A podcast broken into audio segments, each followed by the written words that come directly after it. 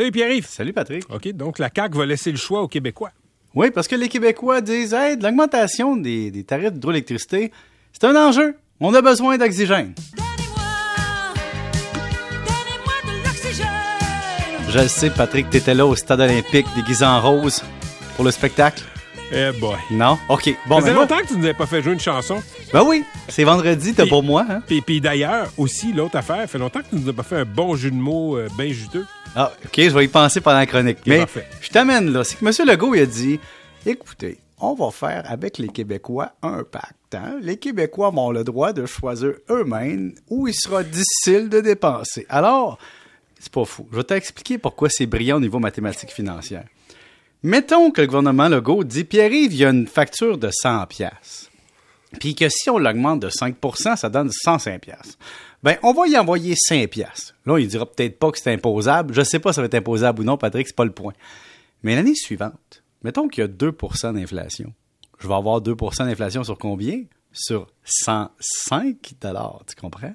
Et donc, il va m'avoir remboursé mon 100 pièces, mais le coût composé ou les revenus composés d'Hydro-Québec vont continuer d'augmenter dans la même veine, la même voie. Et donc, oui, tu vas donner 5 pièces, mais on ne sait pas comment. Mais ce qui est intéressant, c'est de garder la hausse progressive et cumulative. La perpétuité du 5 piastres va continuer sur le 100 piastres, tu comprends? Et ça, je trouve ça brillant. Deuxième point, on connaît pas le niveau de consommation du monde. Tu sais, tu as Patrick Lagacé sur le top de la montagne à Montréal, puis tu as MC Gilles Sur le top de la ah montagne ouais, à ben, Montréal. Un peu plus bas, là. Et MC Gilles à Saint-Joachim de la Pérade, tu comprends? Ou Saint-Anne de la Pérade, peu importe. C'est un sketch d'RBO. Je sais. Alors, tu sais, MC dans sa vieille maison de Saint-Anne de la Pérade, tu comprends que l'air passe bien. Ah, ça oui. Il n'y a pas d'échangeur d'air. Donc, comment on fait pour savoir combien je donne à Patrick et combien je donne à MC? Alors que la consommation n'est pas proportionnelle à, à la, disons, au budget, à la capacité de dépenser, mais surtout au côté énergie star ou éco-énergétique ou lit de la maison. Ouais. L'autre point très intéressant, c'est on donne un montant forfaitaire, mais à tout le monde. Mais de- parce qu'on imagine que ça va être ça. Tu sais, je pense pas que Carey Price a besoin d'un 5 piastres d'hydroélectricité par 100 piastres. On jase.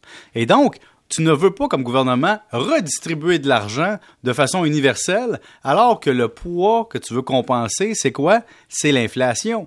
Et tu veux compenser le poids pour l'inflation pour les gens qui n'ont pas de jeu. Pas pour les gens qui ont du jeu et qui ont fait le choix d'avoir quatre maisons au lieu de cinq, tu comprends? Et là, c'est l'autre point aussi intéressant. Tu veux dédommager les clients de l'inflation qui est trop grande, mais en même temps, tu dédommages le consommateur ou le contribuable. Alors que le contribuable, s'il y a deux maisons, c'est deux clients d'Hydro-Québec. Alors, comment on va faire ça? On va envoyer ça sur la facture? Euh, on va envoyer un montant imposable? On va envoyer un chèque cadeau pour aller au Dollarama?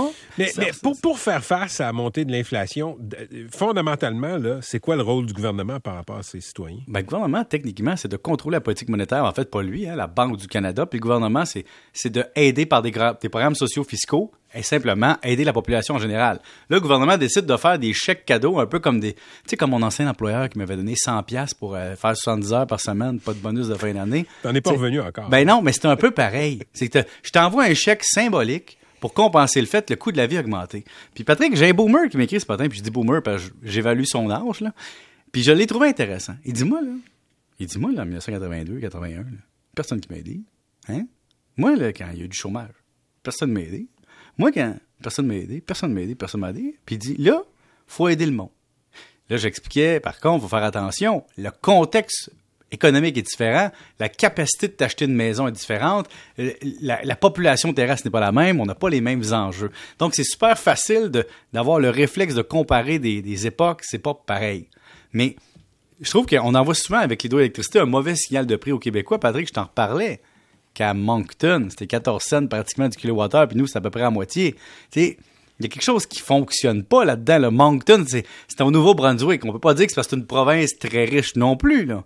Et à St. John's, on est à 14 cents, à peu près 13,60. On peut pas dire non plus que vivre sur l'île de Terre-Neuve, il y a de la grande richesse. Il y a autant de la grande pauvreté là-bas qu'ici à des places. Donc, c'est quoi le signal? Tu sais, en France, on taxe l'eau. euh, Les gens, ils, ils, se la- ils savonnent dans la douche, ils ouvrent l'eau, puis ils referment tout de suite. Puis quand ils reçoivent de la visite étrangère, ils disent, attention, l'eau ici, c'est comme de l'or. Puis nous, on n'a pas de, de ticket modérateur. On veut toujours plus d'oxygène. C'est drôle quand même, hein? Tu reviens à l'oxygène, hein? Ben, je reviens à l'oxygène parce que c'est ça qui est important, Patrick. Avoir de l'oxygène. non, mais, regarde. Tu sais, donnez-moi de l'oxygène dans mon budget, mais est-ce qu'on s'y prend correctement? Je sais, Patrick, qu'on est en allée électorale. En année électorale, puis il y a des gens qui disent, il y a des mauvaises langues qui disent qu'on envoie un chèque parce que les élections s'en viennent. C'est difficile. C'est difficile à croire. Moi, je me dis c'est difficile à croire. Faudrait être cynique pour penser ça. Tu fais une bonne invitation de notre PM. Ouais, mais écoute, l'avantage, c'est que tu as-tu remarqué qu'il y a beaucoup de CPA au gouvernement présentement? Euh, oui. Oui. Oui. Christian Dubé, le premier ministre. Donc, je dois avouer que, outre, outre comme je suis un apartiste, hein, de- de- je n'ai pas de connotation, disons, euh, politique dans ma chronique, mais qu'il y ait des comptables en temps de pandémie, je dois avouer que j'ai un biais. T'sais, je dois avouer que j'ai j'ai un biais. C'est comme Bon. toi, quand tu vois un journaliste en politique, tu as un biais, tu sais? Pas, tout le temps. Non? Non. Non? Non. OK. Je peux te donner des noms. Oui, je veux des noms. Une On est fois. jeudi. Et ta chronique est finie. Bye! Bonne Ok, fin de bye. semaine! À lundi. Salut! 17h presque 38.